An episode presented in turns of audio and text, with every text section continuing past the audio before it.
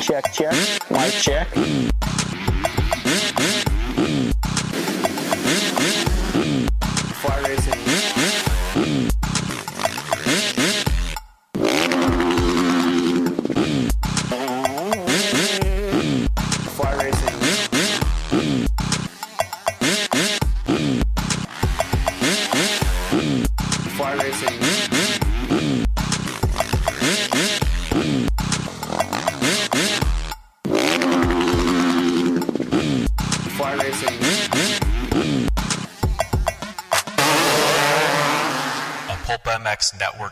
Network. This is the Fly Moto 60 Show. presented by Maxxis Tires, Pro Taper, and Get Data. on PulpMX.com. Taking your calls and looking ahead to the races with your host, Steve Matthes.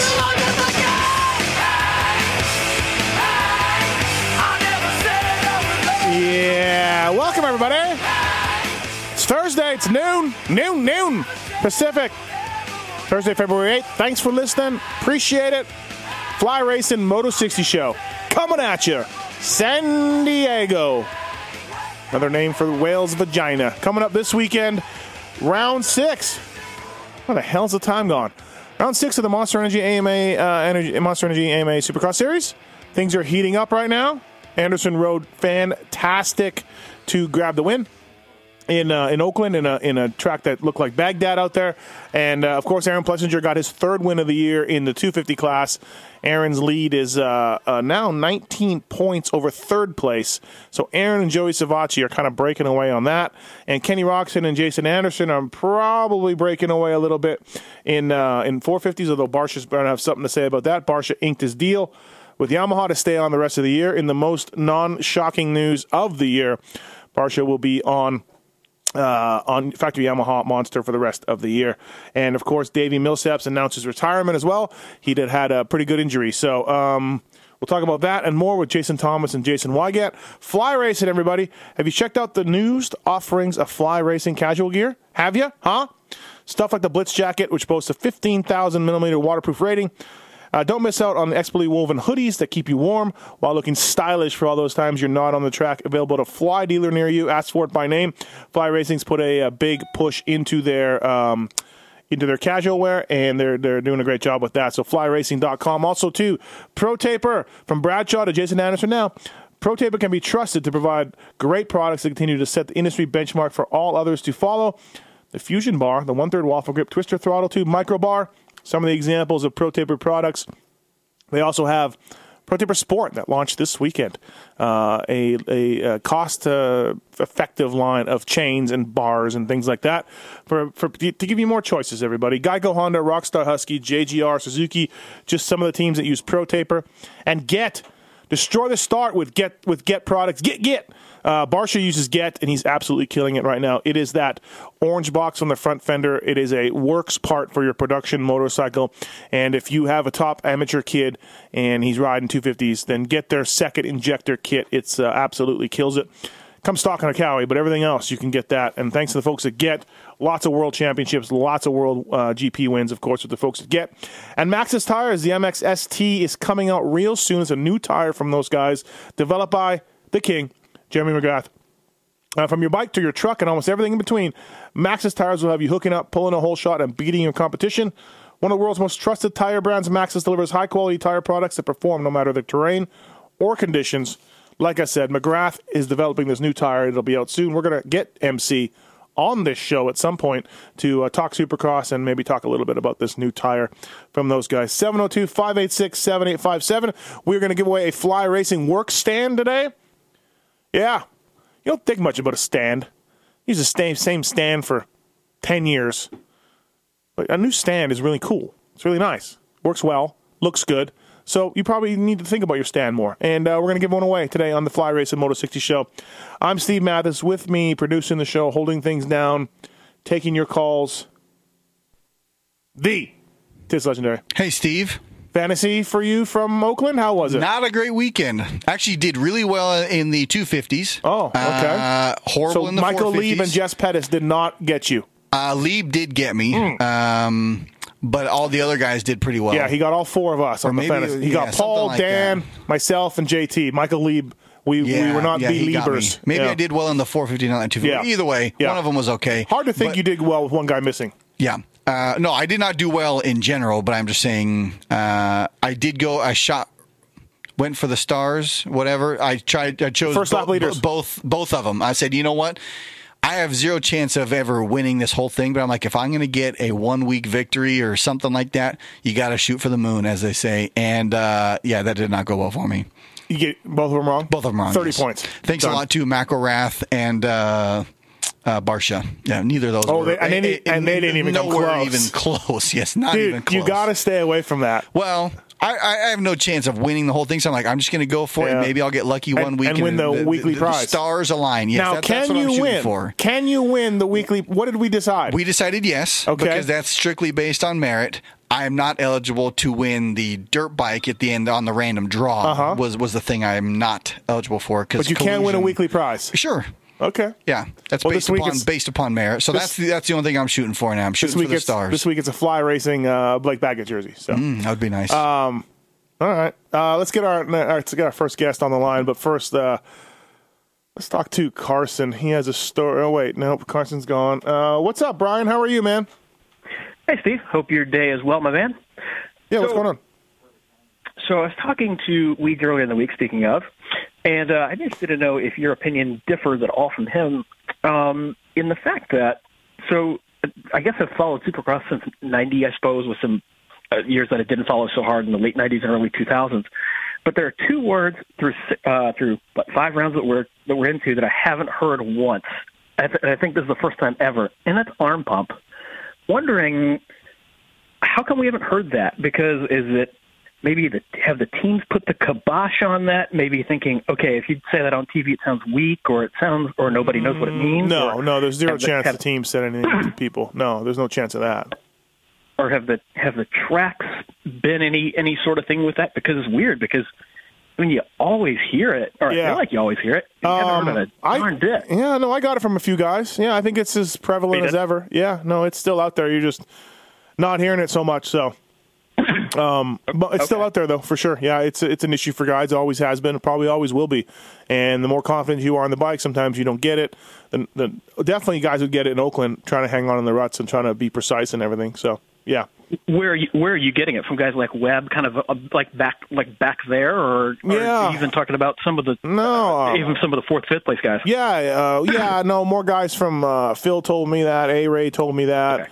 Uh, guys Okay. like that. Um, but I, I'm sure that a lot of dudes suffer from it. Absolutely. So Yeah, because I know we've heard Dino do it, talk about it for years and years, and I mean, I realize he hasn't been anywhere to to interview because he's he's struggled so much. Maybe he's maybe he's struggling with that too, but I, di- I didn't know. It just Yeah. I feel like you just hear it all the time. I've anyway, uh, I've gone by to talk to Dean after a few races this year, and I haven't been able to find him. Uh, I think he's been depressed. and Really? he's just been checking out. So yeah, yeah, that yeah that Anaheim deal was a bad mess up with, for his confidence. yeah. Uh, all right, Anyway, man. Thank you. What's your thought, man? See ya. Appreciate it. Thank you. Uh, we're going to weigh a fly racing work stand today. Uh, fly racing Moto 60 show presented by Get Pro Taper and the folks at Maxxis Tires. Uh, let's get right into our first guest, Jason Thomas. What's up, JT?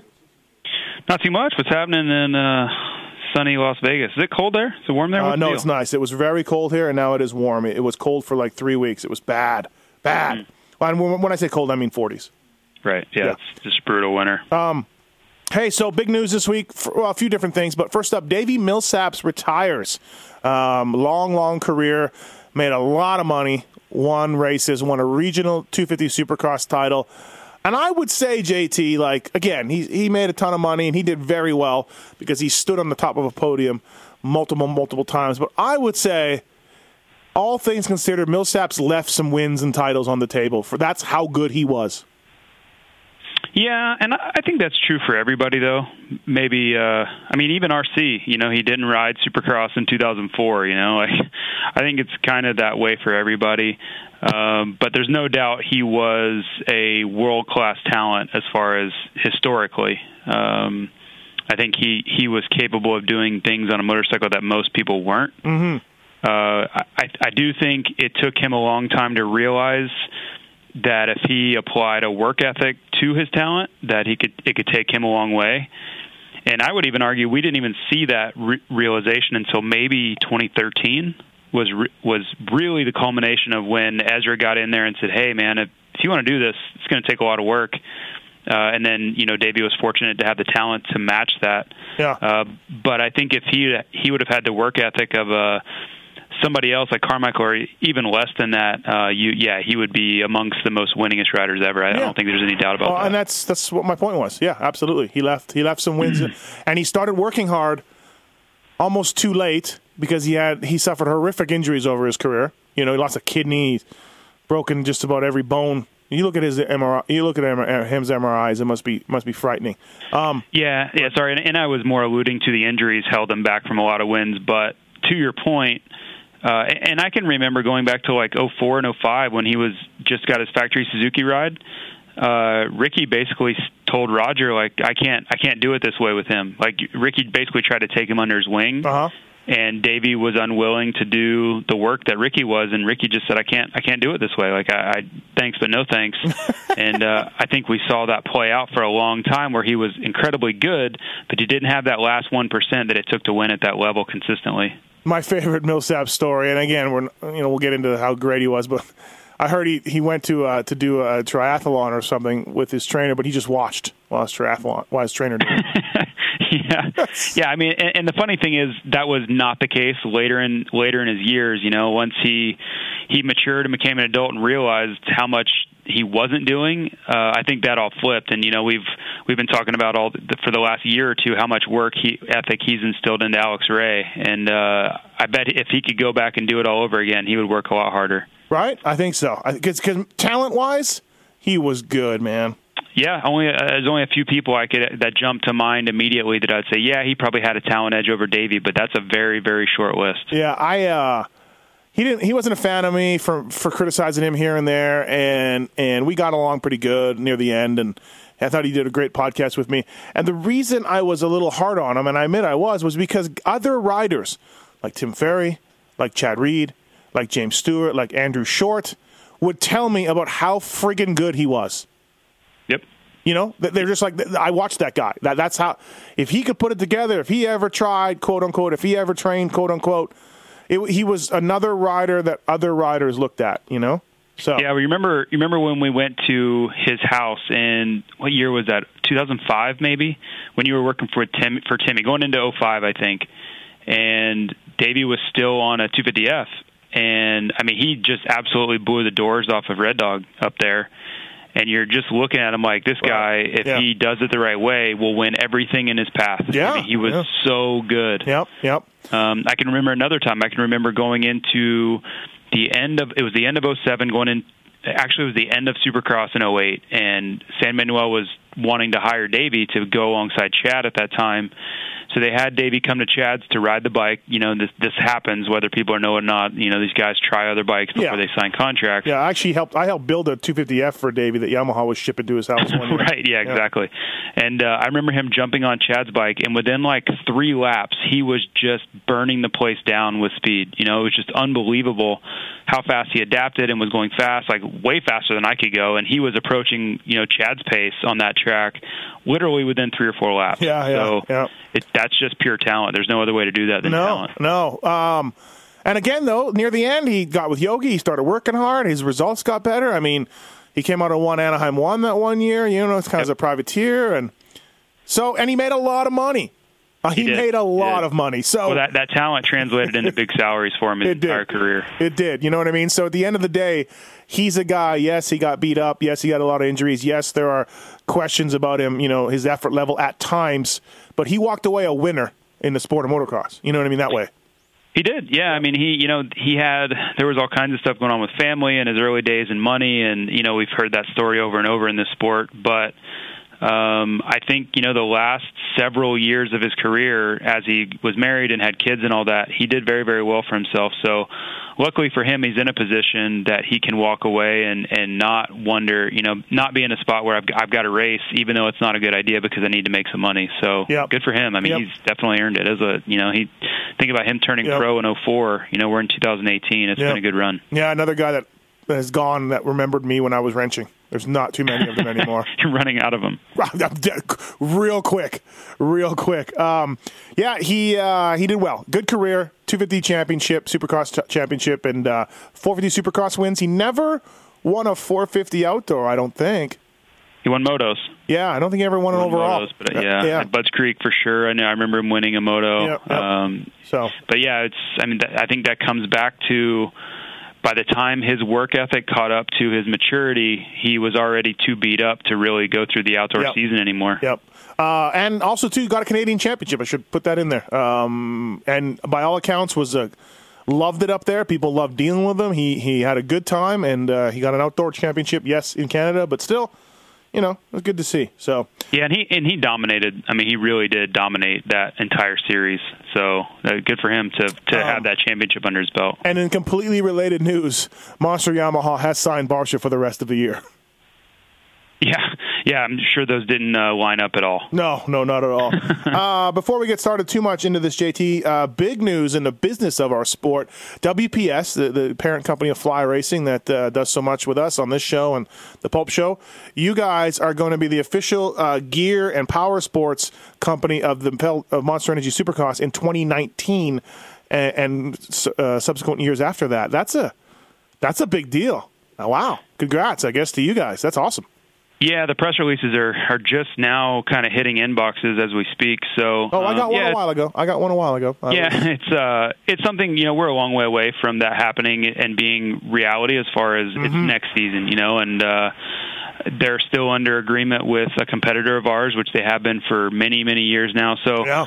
We're very excited. Uh, there's no doubt about this. It's been a long time coming as far as having this opportunity, uh, but we're also trying to be very respectful of the current relationship and current contract they're under, and and uh, you know this is this is more about a great opportunity and and a way to give back to our dealers that have Yeah. uh, basically paved the way for us for so long. Yeah, that's a that's a 25 year relationship they had with with PU. I would think 25 years probably something huge. Yeah. So it's a Absolutely. big deal. Yeah. Yeah, and, and we've really, really are trying and have been trying to be as respectful of that as we can. And, and like I said, I mean, we're we're only a third of the way through this series, which they're they're under contract for. So Yeah. I know if it was us and the roles were reversed, we would want that respect, and we're we're doing everything we can to um, let their deal play out and, and give them every opportunity they can to maximize that opportunity. So Tits, now with that happening in 2019, do you want you, you want JT you want VIP from JT or you want full access or anything or is there? I think that goes without saying. Okay, all right, fantastic. Yeah. We look forward to your emails. Um, yeah, no, good good news. Congrats to WPS and the Fly guys, and uh, just one more proof about how much you guys have been killing it the last few years. Um, okay, so let's um, let's move on a little bit. Okay, so there five rounds. There's 14 left. If Tomac wins seven out of 14, nine overall on the year, that'll make. I mean, i does that salvage a year for him? Is that is that at all a, a little mm, comforting for Monster Energy Kawi and Eli if he does Uh, that? I, to me, to me, I don't think so. Um, it might help, uh, but to be five or six rounds in, and you know, 50 plus points. Let's say after this weekend, still 50 plus points out of the lead, and uh, I, I don't think so. I think there's a lot of people hanging their heads. Um, you know, injuries happen, and uh, there's not a lot you can do. But when you look at the opportunities, he, you know, and I keep using this word- word opportunity, which I hate when people do that. But when you look at the situations he's been in, he had a one wrapped up, in my opinion. Uh, Uh, that's where you know all of these problems started. Then he's getting the ball rolling a little bit again, going into Oakland. And he puts in this weird ride where he's kind of going backwards and his teammate passes him and he's making mistakes all over the place. And then you know he leaves the door open for Barcia and ends up on the ground. And you know it's kind of like man the injury was rough. You when you were leading the race with no pressure and then you put in this other ride where now you're you turn in a 13th place finish man it, it just you want to feel bad but at the same time man you you're you've got to take the most uh, make the most of every situation, and I don't feel like Eli's really doing that. He's the fastest guy though to me. Anderson's been riding great. Anderson rode fantastic in Oakland. But uh, if you start them just equal and everything else, I think Eli will win the majority of the races. I really do think that. But yeah, big deal. Yeah, I, think he's the fastest guy. I just don't understand it. And, and outdoors were the same way. Outdoors are no different. If you want to go, you know, we go back to Unadilla and these rounds this last summer. It was really strange weekends where you're just like, what is he doing out there? Mm-hmm. Yeah. And that's that's the same exact feeling I had in uh, in Oakland this weekend in the early laps. I'm like, what's he doing? Yeah. Like, why is he why is he struggling this badly? And Yeah. New Jersey last year, the same thing. Like, there's just no real solid explanation you can point to that would say this is why he rides poorly in these situations. I I We- don't understand it. the weirdest thing and and why I think we we're having a hard time understanding it is because when you're elite like he is and you have that much speed like he is, I mean whether you want to go Dunge, Villopoto, Chad, Stewart, MC, whatever. Those guys didn't have off weekends like that. Their off was a fourth or something. You know what I mean? And they didn't get past. He's the fastest guy that we've seen be the most inconsistent. I think in a long time. Just guys who are that fast are not that inconsistent. Well, it's not even. I mean, the inconsistency in results I can get because Stu has been that way at times. It's the inconsistency in speed that really puzzles me. I don't. I don't get it at all. Um, I mean, uh, you know, even the weekends he crashed a one, he was the fastest guy. Um, you know, Houston he didn't ride, but then a two he qualified fastest. He won the overall. But then you go into other rounds, and he's not the fastest guy. He was nowhere near the fastest guy in time qualifying Yeah. uh, this weekend. He was no, he, he really didn't look good all day, and you you just wonder why. Like, what is Yeah. it? Is it mental? Is it? Yeah, I- there's there's got to be some sort of explanation somewhere, but I'll be darned if I can figure it out. We're going to dive more into this with Weigandt when he gets on because he physically spoke to Aldon Baker, uh, the trainer for Anderson and Marv. But um, I don't know if you saw on the site, but um, Aldon Baker says all is good with Anderson and Marv. No problems, no issues.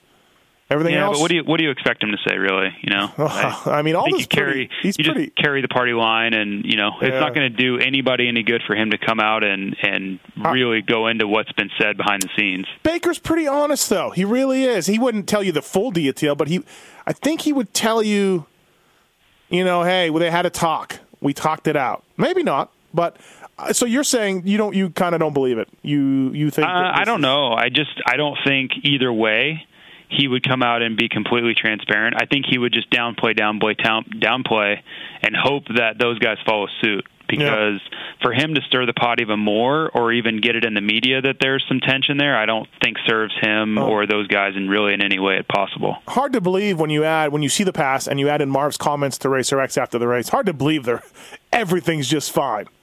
Well, yeah, for for Marvin to go on record saying next time it's my turn, he's obviously harboring some feelings because if we know anything from Marvin, uh, he's definitely not going to say anything controversial. He never really has. So for him to even step out on a limb that far, he clearly was pretty angry. Yeah. So uh, whether or not that that anger carried into Monday morning, like Aldon was talking about, I don't know. Uh, but in the heat of battle, you can be sure that those feelings are going to bubble to the surface pretty quickly. All right, let's take some phone calls. Lines are lit up, wanting to talk to uh, probably mostly talk to me, not you. But uh, Will, what's up? What's going on? Thanks for calling the Fly Race and Moto 60 show. Hey guys, what's up?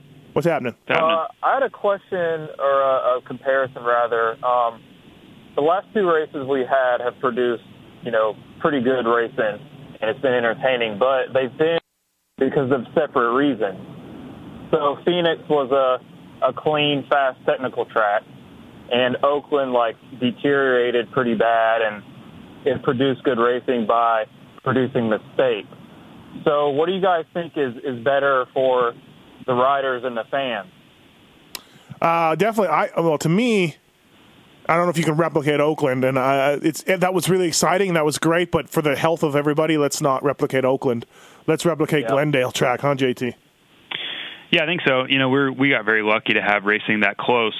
Um, just be, just because the track was crazy ruddy like that. I mean, we don't we don't get racing like that very often. Um, I would take I would take Glendale's dirt and Glendale's track layout every single time, even if we didn't get the the last lap battle. I think um, I think I'll I would take that you know iteration every time. All right, there you go, man. Thanks, Will. Appreciate it. Thanks. Thank you. Uh, Marshall has a question about tires. Is this Marshall Plum? Marshall Plum have a question about tires? What's up, Marshall? How are you? Walk. Good. Hey, it's, it's actually Herschel. Oh, Herschel. Okay, all right. We'll, we'll, we'll fire the guy in the corner there. Yeah, terrific. All right. What's up, Herschel? Um, I had a question about tires. What? How do uh, tires you can buy off the shelf in price compared to the tires factory riders run? Uh, go ahead, JT. Uh, they're similar. Um, you know, the the biggest differences is the the compound is softer, so uh, you're going to get much better traction, but much less life in the tire. So you know, i- it's not uncommon to see a tire that's got 30 laps on it to really show serious signs of wear at a Supercross, it, especially if the dirt's pretty hard, like at Glendale. Um, And then you've got the they can move the knob height around, so they can make shorter, taller knobs as well for different different uh, traction levels. And then the sidewall is is a huge difference as well because on a a production tire, the sidewall is nowhere near as stiff as a, a Supercross spec tire. And where you would really feel that is on landings of, landings of jumps. Uh, a production tire would be much more inclined to kind of we we would say rolling like roll over is the term we would use and you would just feel the tire kind of give way and the bike would want to swerve one direction or the other just because the tire wall the sidewall is not stiff enough and it's kind of folding to the pressure and it, it wants to make you swerve that way so a, ra- a race spec tire is going to be super stiff on the sidewall so it'll basically stay stay stable on a harsh landing i gotcha Um, Okay, yeah, one more question. Her- Herschel, you you would never, if you paid for a race spec tire, you would want your money back. 'cause- yeah you, you'd love it for about 15 minutes and then it would be done yeah I gotcha.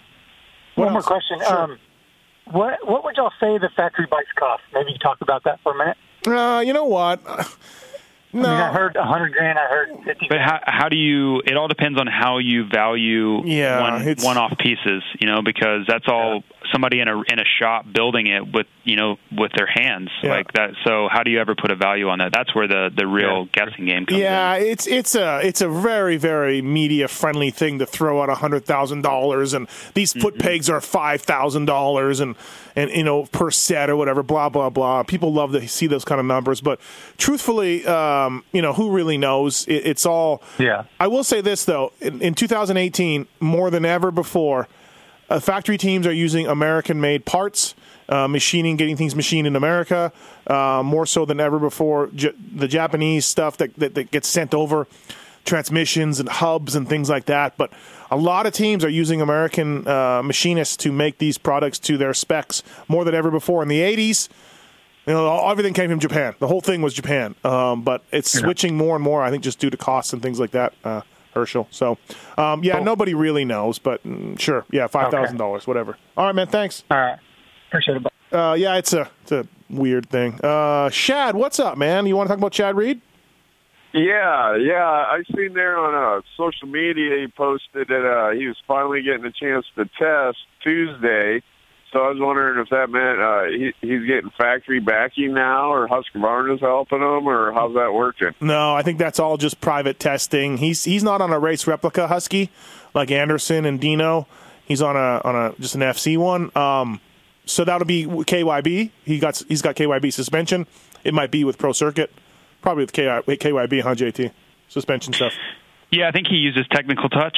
Um, so uh, it would just be testing like really any other privateer. You'd have your suspension guy and you go out with your mechanic and you just try settings all day long. So he's uh, he unfortunately doesn't have the the race team to hand him settings, you know, which could probably help with a lot of guessing game and and give him a really close race setting to bounce off of, which is uh yeah. especially when you come in hurt, man, you really could benefit from having a lot of data and a lot of things you don't have to try. Yep. Um, the biggest thing, honestly, more than even testing, I think for him is just getting seat time. Just being able to go out and ride during the week will probably do more good than anything else. San Diego's always good for Chad. JT, we touched this on our fantasy podcast that posted up earlier today, but he had his best tied for his best finish in Oakland of the year. San Diego's a, a special spot for him. What do you think? Are we going to start seeing a better Chad Reed, considering, like Shad said, he started testing and stuff? Yeah. I think you'll see. I think you'll see a little better, but you look at the results and you you see guys like Webb and Baggett and these guys. If they ha- don't have a good race, they're still getting like 11 and 12. Uh, Tickle's been back there some too, and when you really look at where Chad is, he's nowhere near those guys. So for him in 14th versus a guy like uh, say Baggett, someone who's had a poor race, they get 11th or 12th. They're not even in the same part of the track. Like they're he's third 30 seconds ahead of Chad in 14th. So I think that's going to be a while before you really see him start to move up. Uh, I think later in the season, like late in the season, before you could see him really battling for top tens, uh, because even though the number looks like 14 to 11 is close, track position and lap time wise, it's really not yet. I, I interviewed him after Oakland, and uh, he's you know he's he's in a good mood. He's working. He's trying to get better. He the LC he doesn't have the fitness, so the LCQs are killing him, and he doesn't have the fitness to you know do well in the heat. So then he's got to go to the LCQ. It's a vicious circle.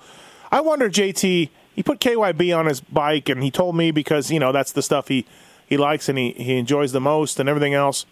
But I wonder if there was before that choice was made, if there was some phone calls made to WP about, hey, can I get full support and everything? And then WP said no, and then he said, all right, screw you a little bit. I wonder because to me, I'm with you. Like if you ha- if you have WP on the bike and there's WP guys all around, and, and Dino and Anderson stuff is is is working, and I, I stick with WP. So I, I wonder if that decision was made partly because he wasn't promised any support or parts. You know? Well, yeah, I, I I don't know. Yeah, I don't know either. him about it, but I wouldn't doubt it. I mean, I, I would think he made calls to everyone at Husky and WP and everyone involved, trying to get every bit of support he could possibly get. And when that wasn't available, especially with his injury, he went back to what he knew. Yeah. Uh, which was KYB, and he felt like it would give him the best advantage he had because he was really familiar with with that setup already. If you think about it, he's never run WP in his career, so it'd be kind of starting over and he would be nowhere. Like he wouldn't even have a working understanding of what was going on internally. Yeah. Uh, where the KYB thing, he he at least had a, a a doorway to know where he wanted to go and, and what he was feeling. He could kind of give some input. If it wa- if it was WP coming in with zero testing time, I think it would have been a really rough road to get comfortable. Oh, I know. That's why I'm saying he he, he would have said, "Hey, I need. Can I get some help?" And they would have said, "Sure." He would have went WP because they would have given him a setup right away. And Yeah, I agree with that. I just don't think that was available to him at all. Uh, thanks, Shad. Thanks for the call, man. Appreciate it. Uh, David, what's up? You want to talk about Maxim magazine? I haven't read Maxim forever, but what's up, Yeah, David? Did you guys uh, happen to see that there was an article on uh, Maximum website about the uh, A2 race? No, I did not. Did you, JT? Saw it, but I didn't read it. Oh, okay. Yeah. Yeah, it, it's uh, obviously Maxim, a big publication. You know, they have over 700,000 followers on Instagram and, and, and, and so far. But the the one big thing that stood out to me is that they said uh, Justin uh, Bam Bam Barcia rode for Suzuki. Oh So, boy. as Yamaha, who has received you know bad press in in, in in past years for having a quote unquote finicky bike, I would think something like this that they would want to to make sure that they had you know yeah. Barcia on the correct uh, correct brand. I just. And I'm just surprised that was never corrected. And now, you know, this article came out last week. Yeah. No, I, well, I'm with you. I- I- yeah. Yamaha would never get a chance to proofread anything like that. So, um, yeah, that's just somebody at, at Maxim not doing their homework. Yeah, pretty Yeah. much. Uh, thanks, man. Appreciate it. All right, you guys. Have a good day. Thanks. Uh, Jason Thomas on the uh, Fly Race and Moto 60 show, presented by ProTaper, uh, Get, and uh, our folks at uh, Maxxis Tires. Let's take a few more calls before we go. Steve, what's up? How are you, man? Hey, Steve and JT. I had a quick question. I'm going to be doing the VIP experience with JT at Tampa and Atlanta.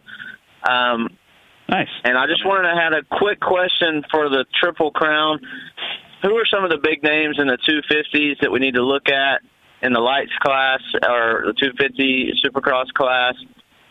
And because I know you're going to probably do a pod on it, but yeah, did they learn anything from the last uh, Triple Crown that's going to be implemented this time? Is it going to go smoother? Is it? I mean, is it? What do you think about that? Uh, what do you think, JT? Uh, as far as the, the learning of the thing, I'd be interested to see if Feld tweaks the program at all for this Triple Crown. Um, what do you think, JT? Do you think they do? Have you heard anything? Yeah, I think they're working on stuff. The biggest thing is just that that downtime. Um, you know, when they don't have a KJSC race, I think that really puts a lot of pressure on them, which they did not uh, for A2. Uh, but I know they're working on some, you know, expert analyst stuff behind the scenes to basically fill some of that gap. Uh, to be honest with you, after the the feedback they got from it, and you know them watching it on TV, I, I know they've been working on it pretty heavily to uh, Mm-hmm. to kind of knock the next one out of the park. So, if I had to guess, I think they would just try to get a little bit more um, interaction that's meaningful versus you know because last time man Lurch was just kind of out there out there on a on a limb for the live show and then for the for the television show it was a lot of stuff that I don't think people were that interested in seeing so um, I'm sure they're they're working hard at it And Steve, as far as the riders, uh, Osborne looks great. He's got the number one plate. I think Dylan Ferrandis will be very good. I want to see if RJ Hampshire takes a step up this year. I think Faulkner and Davalos are both a little behind the eight ball. I know Faulkner is for sure, are the PC guys, but um, um, yeah, I, I, uh, Jimmy D uh, for the JGR team. So I like Ferrandis or or, uh, or Osborne uh, in that in that Okay. coast. JT, what do you think? Yeah, I think Zacho's the the heavy favorite. I would say. Uh, I mean, he won the title last year, even with a with a broken wheel at Detroit. Um, but I do think the other guys are going to be in the mix. I just don't think they'll be there consistently enough to to win the title. Um, you know, Davalos is going to be fast. He always is. I think Ferrandis is coming in a bit under the radar, um, Yeah. but he's going to be very, very good, and I think he'll be on the podium more times than not. Uh, Faulkner, I don't know. You know, he looked pretty good on Instagram, but it seems like everybody looks pretty good on Instagram. Yeah, Mitch. So Mitch was hesitant, you know, as far as how much how ready he'll be. Right. to right. start, Yeah, in a 16 minute main event, you know, things typically seem to work themselves out. Uh, but I would be very, very surprised if Zacho doesn't come in and uh, I don't want to say dominate, but be be the most uh, polished of all these guys, and, and if as long as his bike doesn't break, win this thing pretty easily. All right, Steve, do you uh, do you want to fly race and work stand for calling in? Oh, absolutely, absolutely. Well, stay on hold, man. Thank thanks you. for doing the VIPs and thanks for calling in. Appreciate it. Uh, Steve will win the uh, fly racing stand uh, when you get a chance. Tits gets his info. JT, before we let you go, let's bring in our other guest, Jason Weigandt. What's up, Weege? Yeah, I haven't been on this show all year. No, you haven't. So before we let JT go, we we we talked about the the Anderson Marvin thing, and neither of us, Weege, are really buying Aldon's explanation. God love Aldon Baker; he's a good dude. But according to you, talked to him, Weigandt, and he says everything's fine. There was no problems. JT and I are like, we got one eyebrow raised. All right. I I mean, if you just want to say that he's straight lying, I'm not saying he's lying. No, no, I just. well, he'd have to be. He'd have to be. So you're okay with it, Weigandt? You think that, that- that Aldon's explanation is 100 percent exactly how it went down? Flies in the face of what Marvin had to say. No problem. Somebody's lying. yeah, well, as I was talking to Matthes yesterday, that's what Marvin said Saturday night. I talked to Aldon on Wednesday afternoon. So that's more up to date info. Mm-hmm. Okay. We just we just uh, really walking this uh, tightrope. He he's scared of his access, JT, getting pulled. I, I mean, I, like, I don't see why. Like, he would just straight up lie. No, he would just downplay it. Yeah, but there was no downplaying. Like, this wasn't like, oh, yeah, we did have to have some discussions, but in the end we came out okay. This was, yeah, there really wasn't anything. Yeah, nothing to see here. Uh, what, what about Marvin's comments uh, like 18 hours ago? I don't even know what you're talking about. It wasn't 18 hours ago. It was four days ago. I thought. Well, I th- you said I'm. I'm saying, but Monday morning he was saying there's no issue, and then Saturday night, 18 hours before that, Marvin was saying that next time it's my turn. So I'm saying 18 hours before there was no issue. Yeah, oh, I see what you mean. Yeah, I mean, I'm going to take quotes that we get. Hey, I would love to live and die by them, and say that we can forever put it on the tombstone of these guys. But uh, I find it hard to believe there was no conversation about. there was nothing. I find that hard to believe. I really do. There was no like, hey, Marv, Jason, we got to talk. Rainbows. yeah, he said he didn't have to sit anyone down and make anybody apologize to anyone. That's tough for me to go there. It really is. You just. I know, but then that means he's just straight up lying. Uh, I'm not. I'm not saying he may, he had anyone sit down and talk to anybody. But all I'm saying is that if if his opinion is that there are no hard feelings or any any lingering resentment at all, I don't buy that. Sorry. Yeah. I know. All right. The only thing I could see is that I could see how easily they could coexist from the standpoint of they can sit in the same room, the same gym, go ride on the same track, and not fight yeah. and brawl. Of course not. Yeah. But that doesn't mean they're super pumped. So No, I guess it is it I'm saying. Possible for someone to be there and be like, yeah, nobody fought, nobody mean mugged each other, everything's good. But that doesn't mean they actually maybe feel that way. I'm not I'm not disagreeing with that. I'm more disagreeing with the fact that there's no there's no issue at all. There's nothing behind the scenes, no resentment, no, you know, I I just I feel like I know how these things work better than that, and it, it doesn't do Aldon or anybody any good to play it up in the media or Yeah. say there is a problem. You know, I, so why not? No, and we. I'm not saying you should be like, no, you're lying. You you have to take the quotes. That's it. That's Yeah, it. You, you just Yeah. take the quotes and you move on. I get it, but us three are like, eh. I mean, Marv literally was saying on the RacerX website, "It's my turn. It's my turn. I didn't like Glendale. I didn't like this weekend. It's my turn." So I don't know.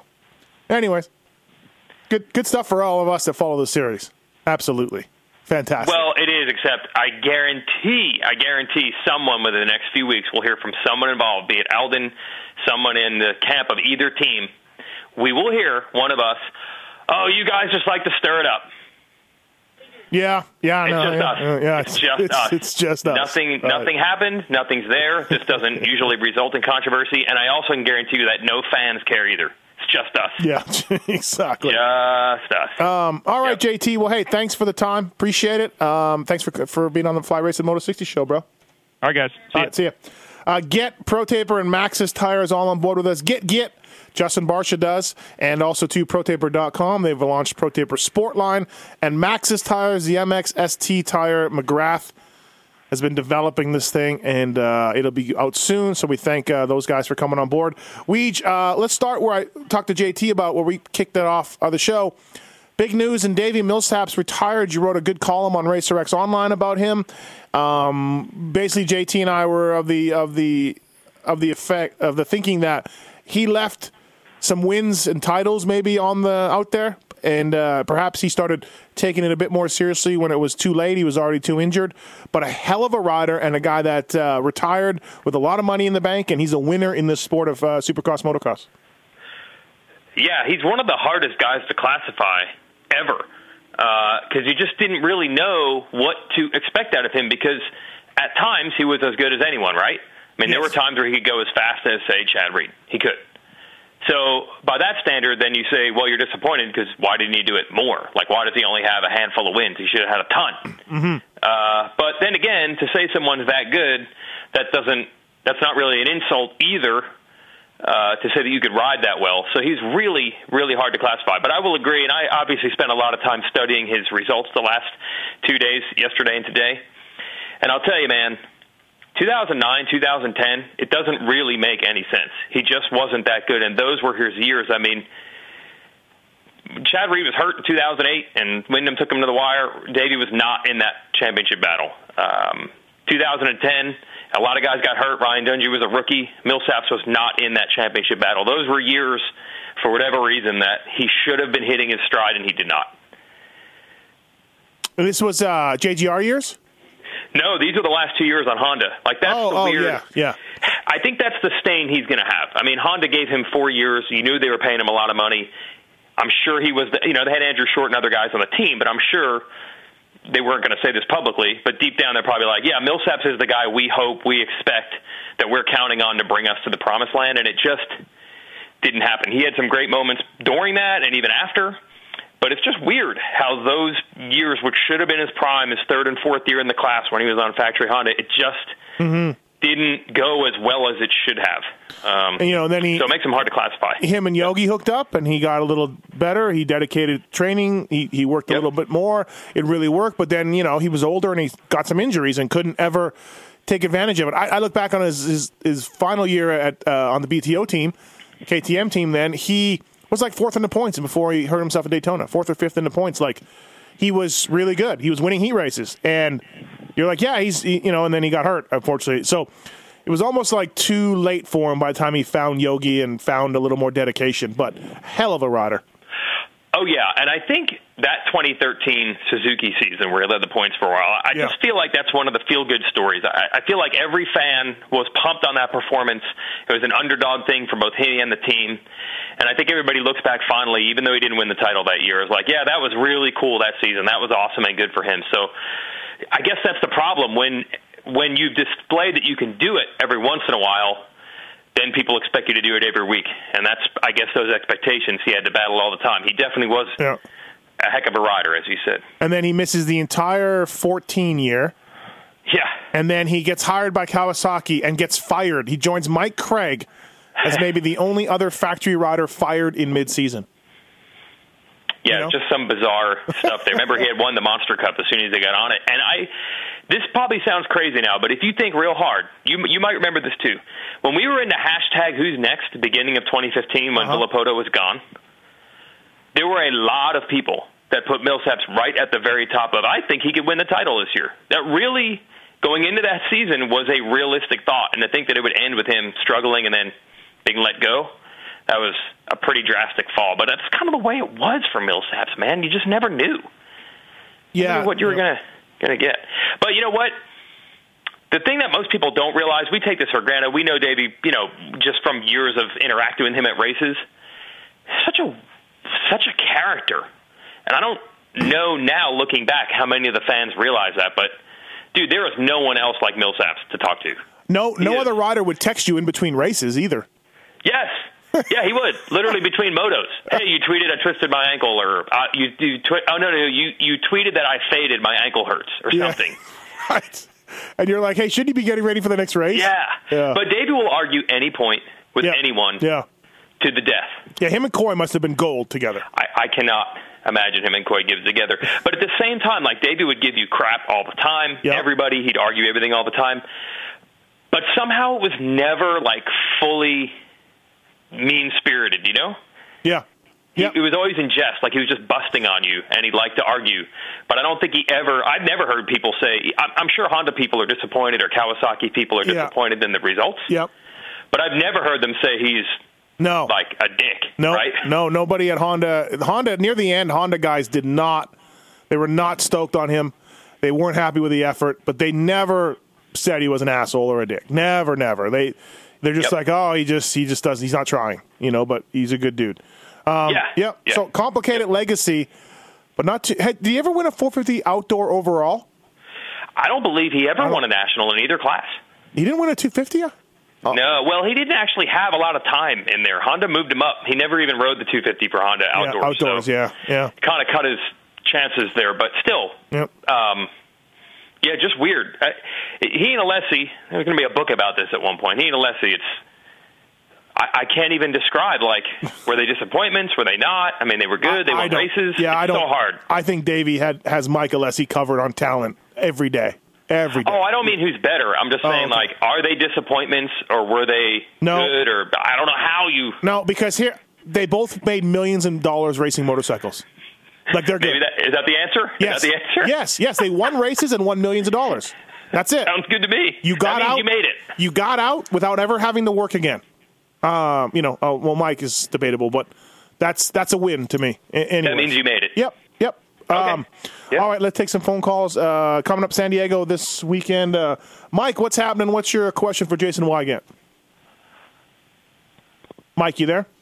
Yeah, yeah, I'm here. What's up? Um, yeah, th- well, this is kind of to both of you guys. I've been following Supercross since probably '87, and don't you think with the stir up, as far as there's nobody dominating right now in the 450s or the 250s, don't you think that the racing is much more interesting this year than any other year?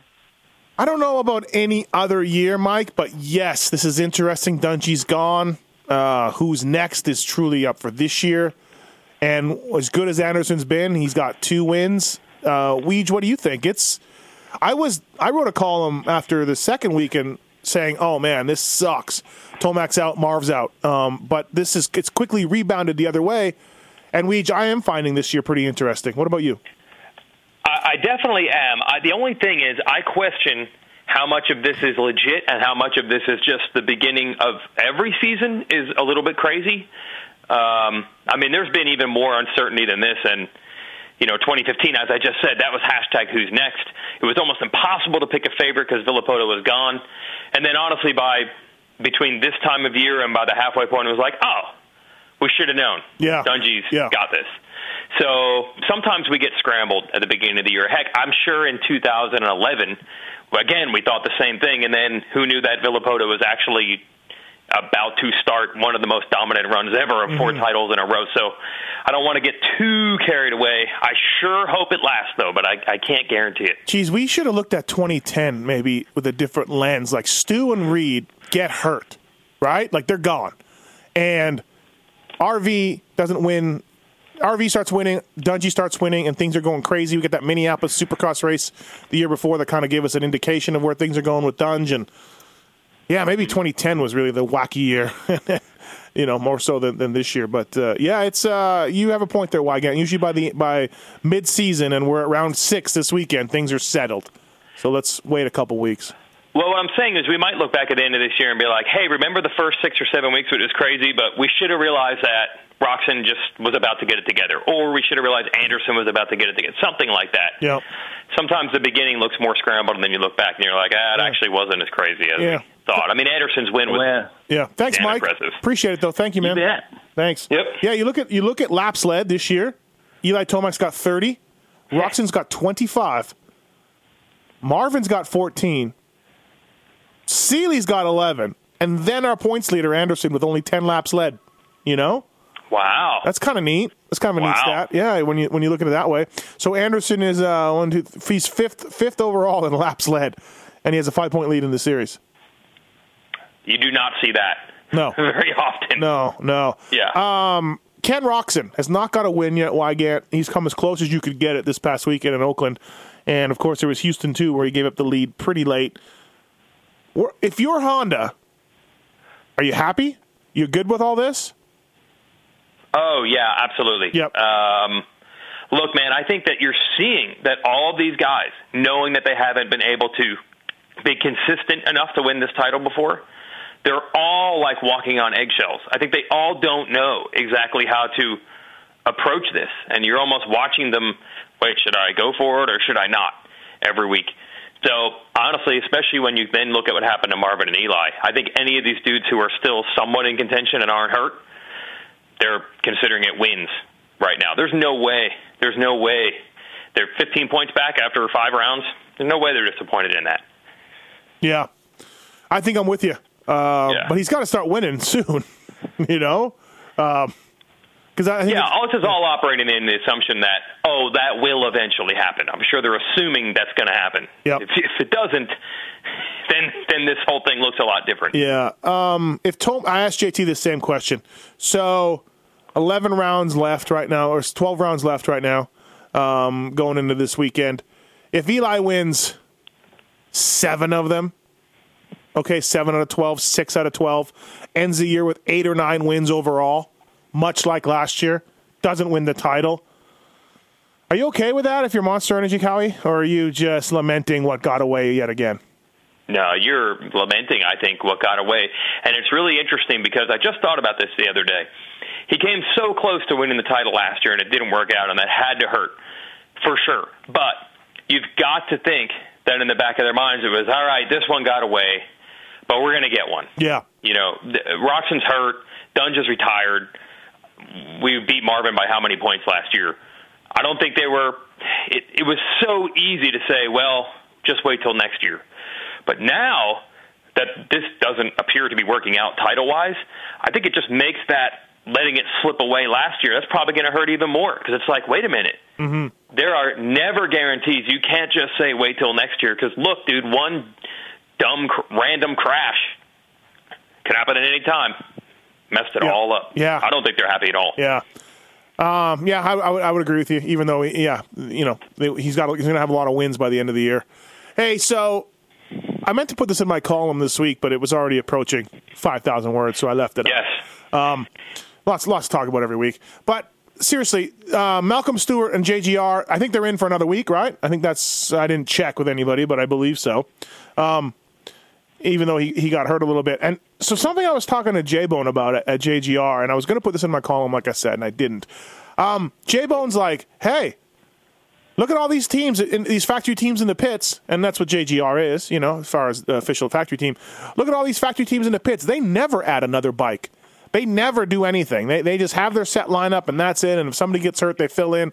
He's like, we're trying. We're trying to add another guy. He's like, why don't you guys write about that? Why don't you write about how we try to, you know, add a bike in, in, into the class and we're giving somebody a ride and we're trying to make it work out? And I, honestly, Weege, uh, obviously J Bone's a buddy of ours, but he's got a point. Like, good job for those guys. Yeah, I really, I, I think if Millsaps had come back, Barcia would have stayed. But beyond that, and that didn't even end up happening, yeah, you really do not see that happen. You don't. Like, there's no chance that Kawasaki has three 450s under that tent at any point. It doesn't happen. No. Not. I mean, if, if Honda, Honda, right? Right. I mean, hey, if uh, Clement Desalle wants to come over and do one national, that's one thing. But consistently week to week, like they're doing with Mookie, no, it's not happening. Uh, as I've said to J-Bo many times, that team has everything right except one thing: Yeah. the winning races part. They got the rest really figured out. Yeah, yeah. yeah. But I mean, yeah, good job for them trying to keep it keep it going. Do you think it's going to work out? Like, what do you think about? Yes, I think it will. Yeah, and I somehow think it's going to work. Yeah, Yeah, and the reason why is because I think Suzuki just they have very little to cling to right now. So it's like desperate times, desperate measures. Like, all right, we got a shot to get one extra bike out there. It's a popular guy. Mm-hmm. Who knows? I mean, Mookie is still relatively new at this 450 thing. Maybe he, you could still classify him as a potential talent to build something around, and, and maybe at some point he's a podium guy. I mean, he's only two years removed from being a 250 Supercross champ yeah. which is which is something. Um, so I just feel like Suzuki, they got to scratch and claw and figure something out. Why would you throw this one away? Yeah. So that's what I think will ultimately make it happen. I, I hope it does. I really do. I, I think it's uh, it's a good thing for everybody. And uh, yeah, let's let's keep let's keep Mookie riding. Let's mention I've asked them every week. You know, the Stewarts obviously have dealt with that team before, and it did not go well. They have all gone out of their way to say that uh, J- Big James has been awesome, has been great. There's been no drama. Uh, so I think that just shows that Big James and probably Mookie himself are like, we got to do our part, make ourselves as welcome as we can. What J Bone was saying that Barcia came by on Friday and was just hanging, just hanging out, so cool with those guys. And I'm like, he kind of took a shot at you guys after. Uh, after oh, stop! What? What? That was the least amount of shot he could have ever given. Like that's a win. If the only shot Barcia's going to give you is saying, "This is the most professional organization I've been with in a long time," like I mean, that's kind of a shot. No. Barcia goes from completely on the scrap heap to almost winning races. At that point, he's got carte blanche to just knock heads off shoulders if he wanted. He could have said they suck, their bike sucked, Right. they suck, they're terrible. It wasn't me. They cost me millions of dollars in in um, leverage and negotiate. He he could have gone so many directions. One little thing like that. Okay. Both barrels. Oh, he could have been so brutal. Both barrels. Yes, if you're Barcia, you went from being worth millions to being worth zero. Okay. The chance to dance on their corpse and say it wasn't me, it wasn't me. He didn't really do it.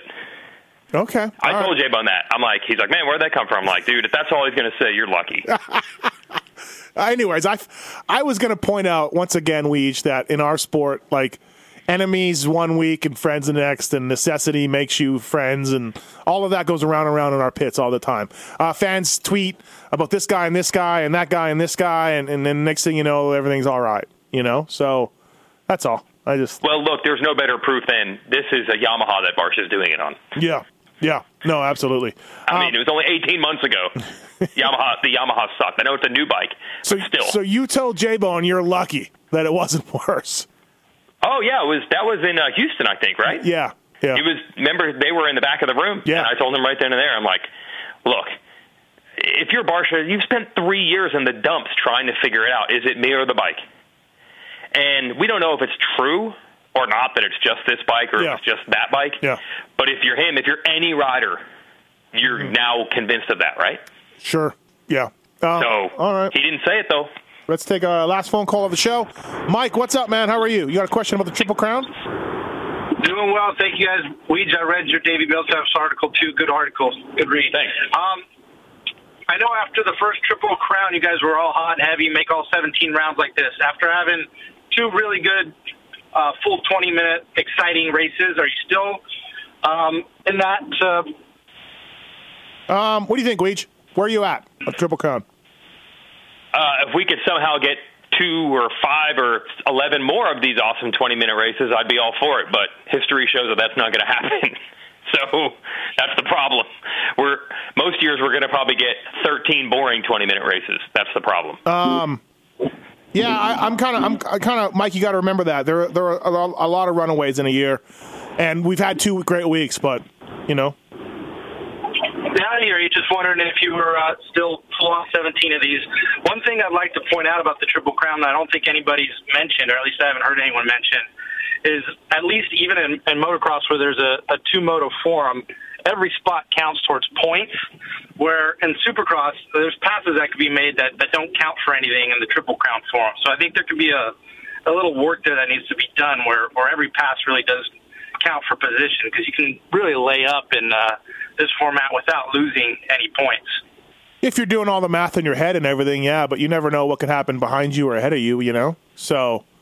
I don't know. Uh, yeah, you're right. You can game it a little bit. You can game the system a little bit, sure. But I don't know if you have that much time to figure things out and you can count on things happening. You know.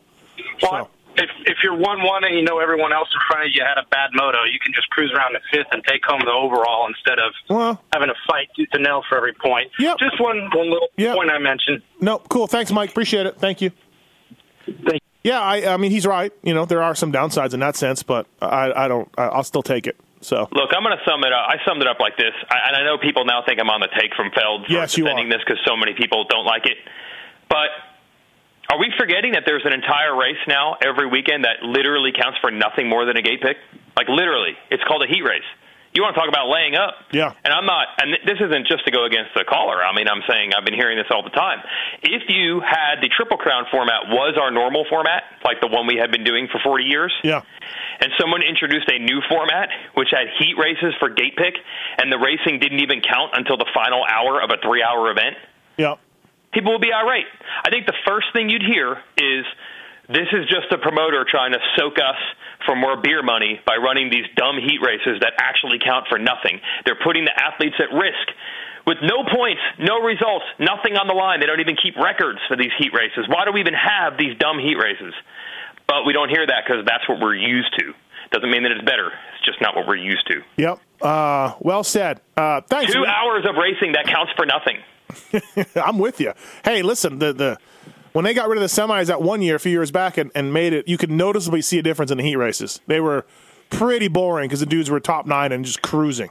So I don't know if that's great either. And uh, and you're right. So um, all right, Weege, thanks, buddy. And you're uh, you're not going this weekend to San Diego either. So Nope. I will nope, not But I'll uh, I'll uh, I'll be doing nothing. I will just be doing nothing. are you coming back to the series at all at any point?